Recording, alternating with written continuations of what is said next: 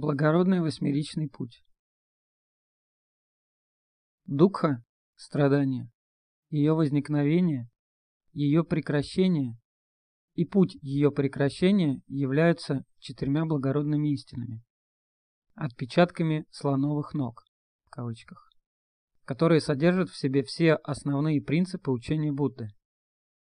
Возможно, рискованно сказать, что какая-то одна истина важнее других, так как они связаны вместе как одно составное целое. Но если мы выделим одну истину как ключ ко всей Дхамме, учению, то это была бы четвертая истина, истина о пути. Путь к прекращению страдания. Это благородный восьмеричный путь.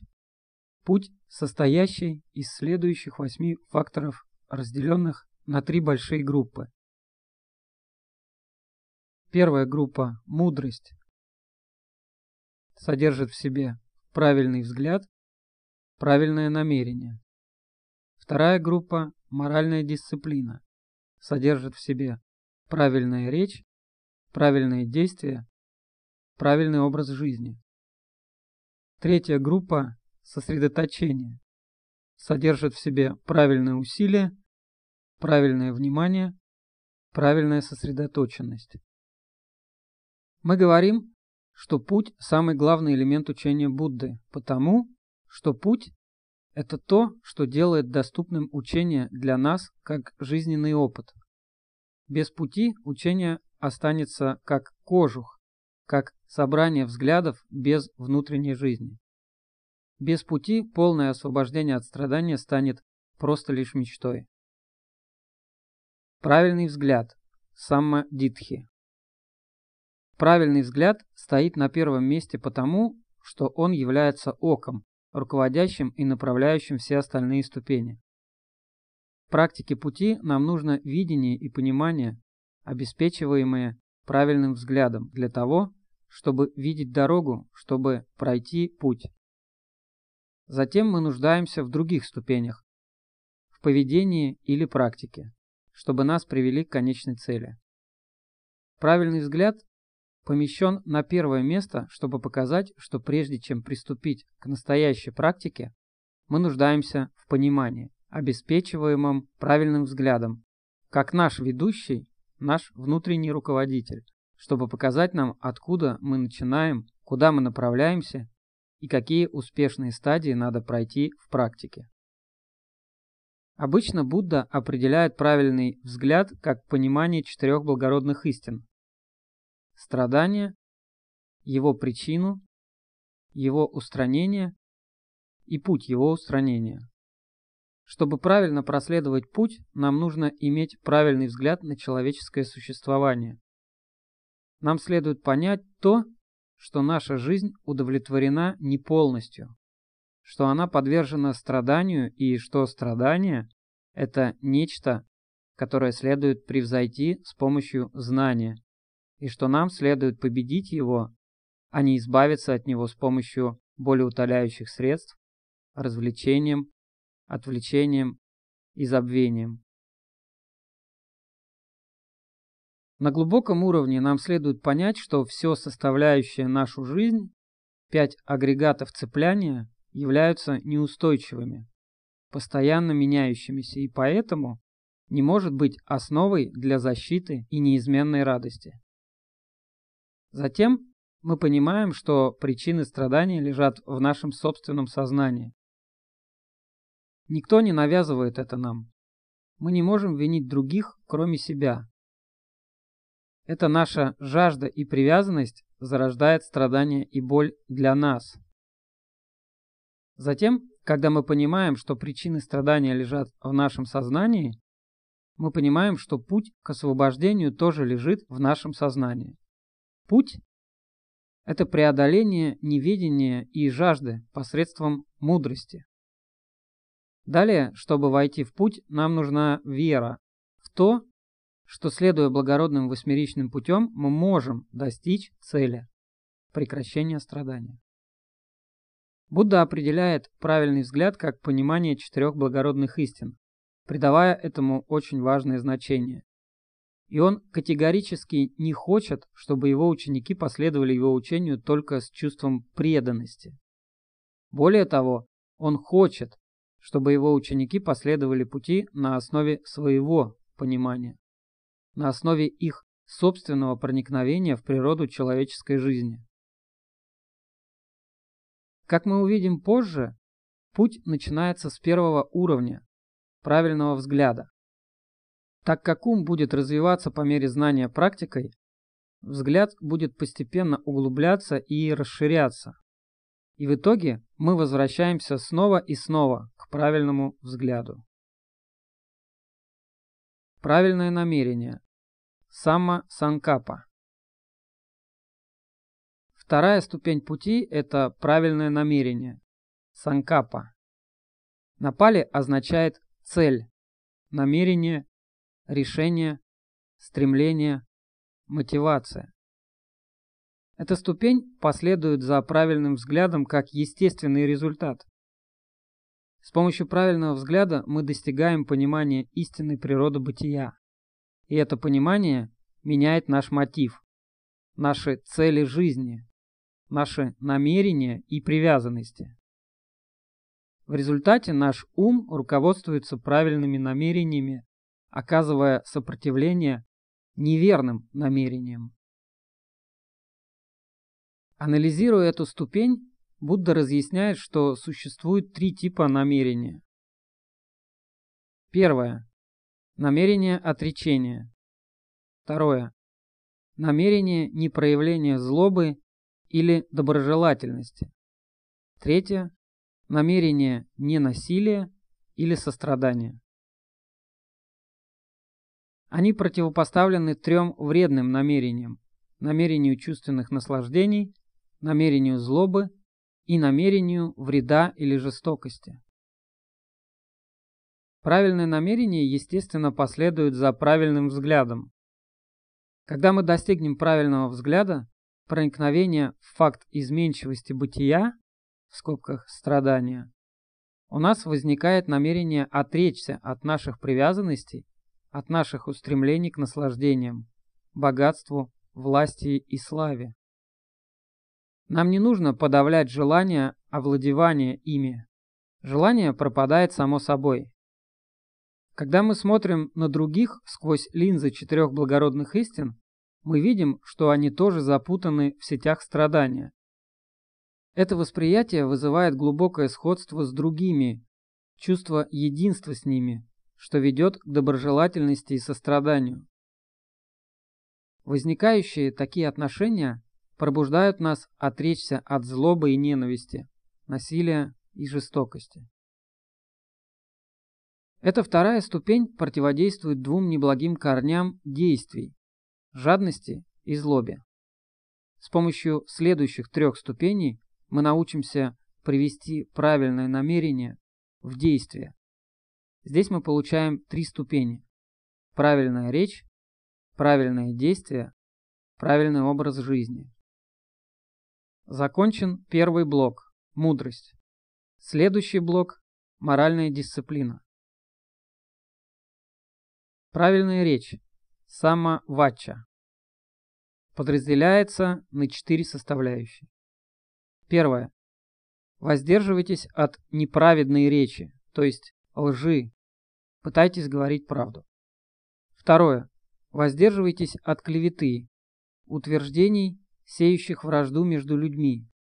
Последователь пути должен произносить только слова, утверждающие среди людей дружбу и гармонию. Третье. Воздерживайтесь от грубости, от речей злых и жестоких, ранящих сердца других. Речь человека должна быть спокойной, нежной и любящей. Четвертое. Воздерживайтесь от праздных разговоров и сплетен, ибо каждый должен произносить только значимые, существенные и важные слова. Все вышесказанное показывает, какая мощь скрыта в речи, Язык может и достаточно небольшой орган по сравнению с телом, но этот маленький орган может приносить огромную пользу или непоправимый вред в зависимости от того, как его используют. Конечно, мы должны совершенствовать не сам язык, а ум, который им управляет. Правильные действия. Самокоманда. Эта особенность, связанная с телом, имеет три аспекта. Первое. Воздерживайтесь от разрушения жизни, то есть от убийства других живых существ, включая животных и прочих. Воздерживайтесь от охоты, рыбной ловли и прочее. Второе. Воздерживайтесь брать то, что не было вам дано, то есть от воровства, обмана, использования чужого труда, накопления богатства неправедными и преступными путями и прочее. Третье. Воздерживайтесь от совершения сексуальных проступков, таких как супружеская неверность, соблазн, изнасилование и прочее. Для посвященных в духовный сан необходимым условием является соблюдение обета безбрачия. Хотя принципы правильной речи и действия основаны на запретах, тем не менее, при некотором осознании они предстают перед нами очень сильными психологическими факторами, идущими наряду с запретами.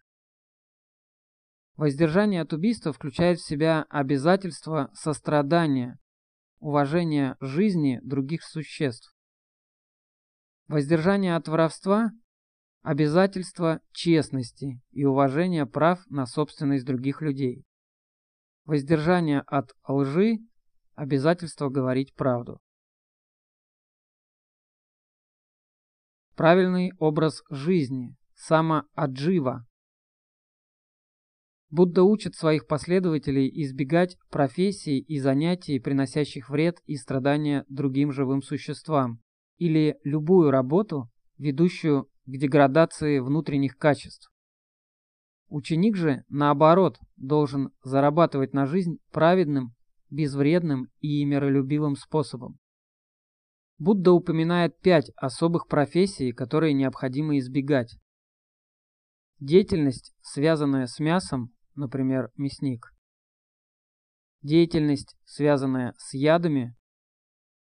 Деятельность, связанная с оружием. Деятельность, связанная с работорговлей и проституцией. Деятельность, связанная с отравляющими веществами, алкоголем и наркотиками. Будда также говорит о том, что его последователи должны избегать обмана, лицемерия, стремление к наживе, лукавство и других неправедных способов получения поддержки. Вышеупомянутые три фактора – правильная речь, правильные действия и правильный образ жизни – относятся к внешней стороне жизни. Следующие три фактора касаются совершенствования ума. Блок «Моральная дисциплина» закончен. Следующий блок – сосредоточение. Правильное усилие. Сама-ваяма. Будда начинает совершенствование разума с правильного усилия. Особое внимание уделяется именно этому фактору, потому что следование по пути требует работы, энергии и усилий. Будда не спаситель. Просветленный лишь указывает путь, вы же сами должны приложить усилия. Он продолжает. Цель для энергичного человека, а не для ленивого. Здесь мы сталкиваемся с великим буддийским оптимизмом, опровергающим все обвинения в пессимизме. Будда говорит о том, что с помощью правильного усилия мы сможем на корню изменить наши жизни. Мы не беспомощные жертвы условностей предыдущего существования. Мы не жертвы генетической ошибки или окружающей среды. Но с помощью совершенствования разума можно поднять свой ум на высший уровень мудрости. Правильные усилия можно разделить на четыре составляющие. Если мы рассмотрим структуру состояний ума, то увидим, что всех их можно разделить на здравые и вредные. Вредные состояния это состояния, подверженные растлению, такие как жадность, ненависть, заблуждение и все прочие, связанные с ними. Здравая половина состоит из добродетелей, которые необходимо развивать и совершенствовать, например, 8 составляющих пути, 4 основы внимания, 7 признаков просветления и прочее.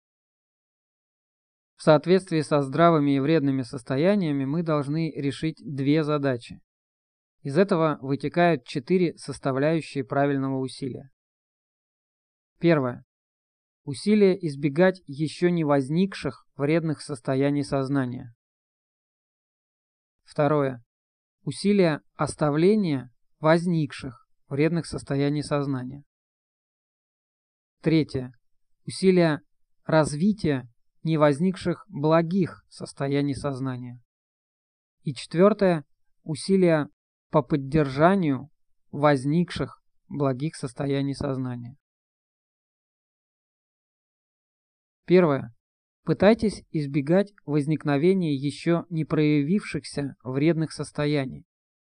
В момент, когда разум спокоен, может случиться что-то, что приведет к осквернению, например, привязанность к чему-либо приятному или отвращение к неприятному. Сохраняя контроль над чувствами, мы сможем предотвратить возникновение еще не возникшего осквернения. Мы можем просто принять к сведению наличие чего-либо, не реагируя на него с помощью жадности или отвращения. Второе. Пытайтесь оставить возникшие вредные состояния. Это означает избавиться от уже произошедшего осквернения. Когда мы видим, что осквернение возникло, мы прикладываем усилия, чтобы его не стало. Это можно сделать множеством способов, о которых будет говориться в следующих записях. Третье. Развивайте неразвитые здравые состояния. Наш разум обладает многочисленными потенциально прекрасными качествами. Мы же должны просто вывести их на поверхность. Это качества такие, как доброта, сострадание и прочее. Четвертое. Усиливайте и совершенствуйте существующие здравые состояния. Мы должны избегать самодовольства и пытаться поддержать здравые состояния, чтобы их развивать и совершенствовать. Следует сделать некоторое предупреждение, касающееся правильного усилия. Разум – очень тонкий инструмент, и его совершенствование требует точного баланса умственных способностей. Нам нужно правильное мышление для осознания того, какое состояние возникло, и некоторая мудрость, чтобы соблюсти равновесие разума, избежать крайностей. Это и есть срединный путь. Усилие должно быть сбалансированным, не утомляющим ум, но также и не позволяющим ему расслабиться.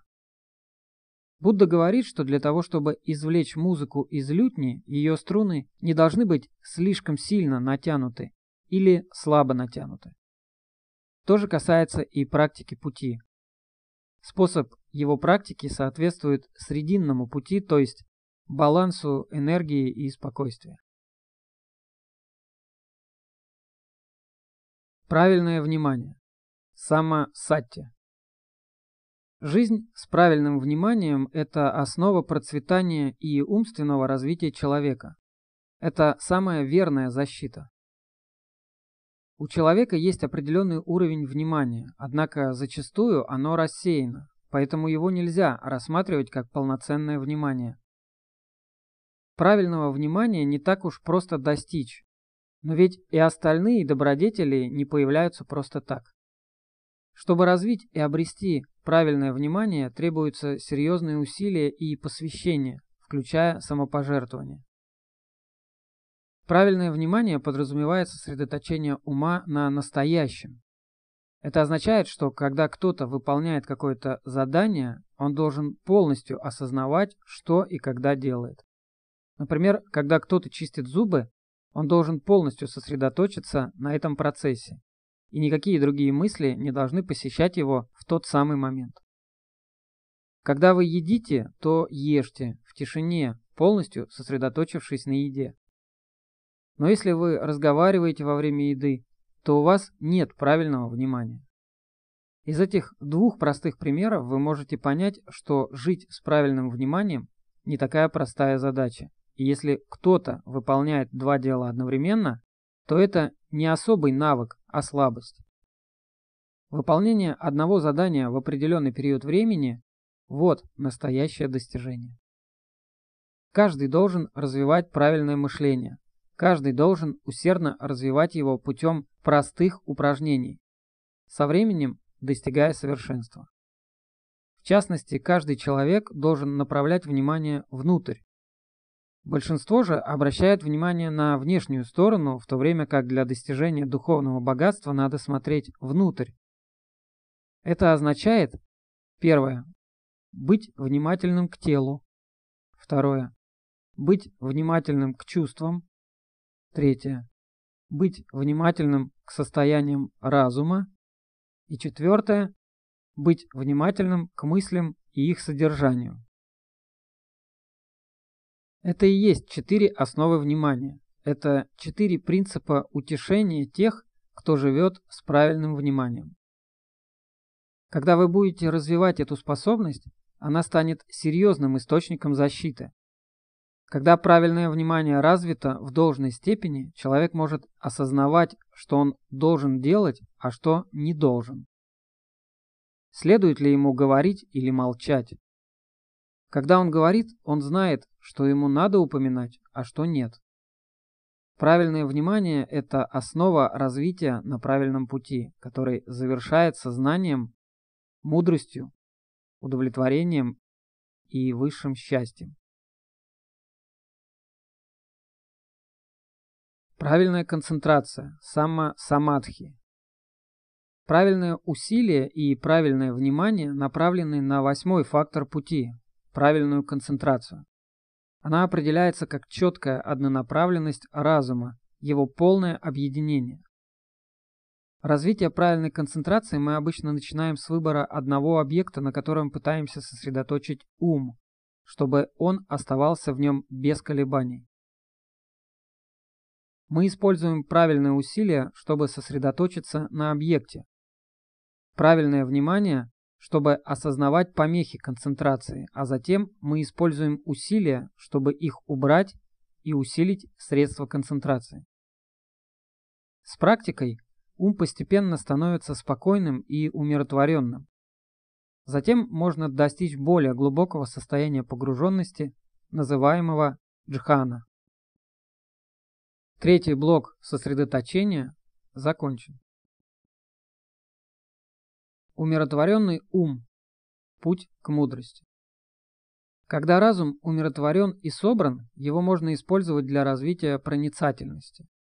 Развив правильную концентрацию, когда разум становится мощным инструментом, мы направляем его на четыре основы внимания, созерцая тело, чувства, состояние ума и мысли. Тогда как ум рассматривает поток событий, процессов в теле и уме, время от времени на него настраиваясь, постепенно происходит развитие проницательности. Проницательность развивается, совершенствуется, превращаясь в мудрость, которая ведет к освобождению, пониманию четырех благородных истин. В этот момент развитие понимания четырех благородных истин становится наиболее ясным что приводит к уничтожению помех, очищению разума, его освобождению от оков. Как следует из названия, благородный восьмеричный путь состоит из восьми ступеней. Не обязательно последовательно выполнять каждую из ступеней. Их все следует выполнять одновременно. Каждая имеет четкую функцию, что в совокупности является собой особый путь к освобождению от страданий. Значение просветления Будды Следует понимать, что благородный восьмеричный путь не был изобретен Буддой, скорее он был им открыт. Появляется ли просветленный или нет, путь остается обязательной дорогой к просветлению. В течение долгого времени, пока просветленный не появляется в этом мире, путь сокрыт во тьме. Он неизвестен большинству человечества. Но когда приходит Будда, он снова для всего мира открывает путь к освобождению. На самом деле это и есть особая миссия Будды. С одной стороны, открытие благородного восьмеричного пути может быть названо самым главным значением просветления Будды. До его ухода в монахи, когда он все еще жил во дворце в качестве бодхисатты, он уже признавал неудовлетворенную природу существования. Он признавал бремя старения, болезней и смерти. И он утратил мирское самодовольство, свое желание власти, известности и чувственных благ. То есть он с самого начала обладал интуицией, уверенностью, что есть путь к освобождению от страданий, что есть состояние свободы от бесконечного круга рождения и смерти. Именно благодаря этой уверенности он смог покинуть дворец и отправиться на поиски освобождения. Но он не знал сам путь к освобождению, и только с его открытием он смог избежать ловушек неведения, достичь просветления обрести освобождение и направить остальных на путь истинный. Путь – действительно важный способ пробуждения. Путь – действительно важный способ пробуждения. Средство испытать нашими собственными умами просветление, обретенное Буддой под деревом Бодхи. В обычной цели, порождающей Дукху, Будда подчеркивает, что все страдания и недовольство, с которыми мы сталкиваемся в бесконечном круге перерождения, возникают из-за наших привязанностей и стремлений. Стремления и привязанности, в свою очередь, питаются неведением, слепотой, опутывающей наш ум, что не позволяет видеть истинную природу вещей. Устранить неведение можно с помощью знаний, высшей мудрости, которая устраняет тьму, затмевающую разум. Но эта мудрость не возникает из ничего. Нужны особые условия для этого. Именно набор таких условий и составляет благородный восьмеричный путь. Описывая путь, Будда говорит о том, что он ведет к мудрости и прозрению. То знание, к которому он ведет, не является концептуальным или абстрактным. Это немедленное осознание. С помощью этой добродетели Путь приводит вас к умиротворению, уничтожающему стремления и страдания, таким образом освобождая нас от бесконечного круга страданий, рождения и смерти, подводя к высшей цели, высшему состоянию, то есть небане, бессмертию.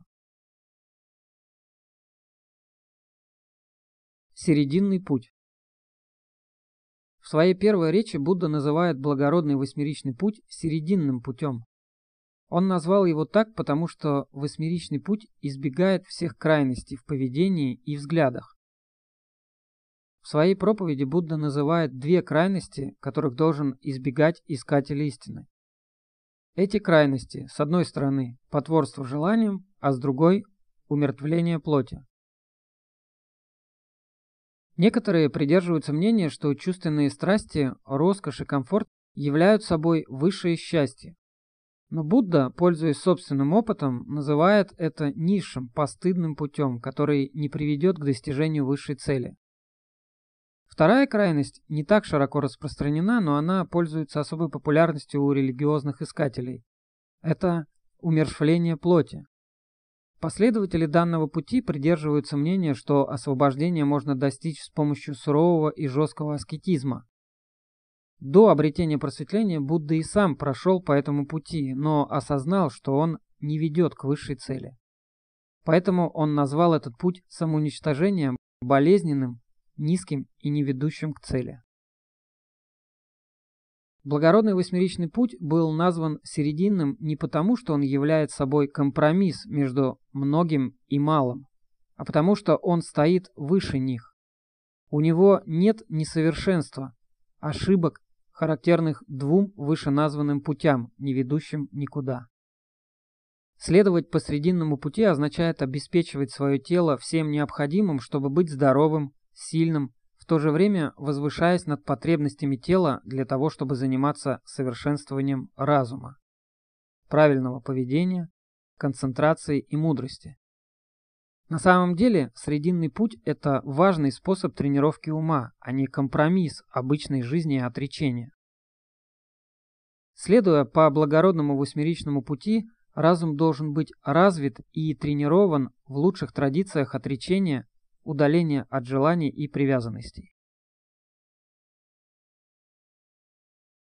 Видение и миссия. Восемь ступеней пути можно разделить на две части. Одна включает в себя знание и понимание, а другая связана с практикой и поведением. Первая часть, связанная с пониманием, включает в себя всего один фактор – правильный взгляд. Другая часть, связанная с практикой, содержит остальные семь факторов – от правильного намерения до правильной концентрации. Поэтому с помощью подобного разделения на две части мы можем наблюдать, какое внимание уделяется правильному взгляду. Два вида благородного восьмеричного пути. Существует два вида благородного восьмеричного пути. Подобное разделение необходимо помнить. Мирской путь и путь выше мирского. Первое. Мирской путь. Мирской путь совершенствуется, пока мы пытаемся улучшить поведение, развить концентрацию, повысить понимание для ежедневной практики или в определенные периоды интенсивной практики например, ретриты. Слово «мирской» в данном случае не означает «приземленный», ведущий к богатству, славе или успеху. Этот мирской путь ведет к просветлению, и на самом деле мы должны практиковать мирской путь, чтобы достичь того пути, что выше мирского. Он называется мирским, потому что даже на высшей ступени понимания он включает созерцание, условности, обусловленные предметы, включенные в пять составляющих. Второе. Путь выше мирского. Путь выше мирского – это четкое видение Ниббаны, безусловного составляющего. Люди часто путают благородный восьмеричный путь с правилами этикета. Они считают, что если они живут в гармонии с моралью, то они следуют восьмеричному пути. Это не так. Благородный восьмеричный путь это способ, ведущий к прекращению дукхи, страдания.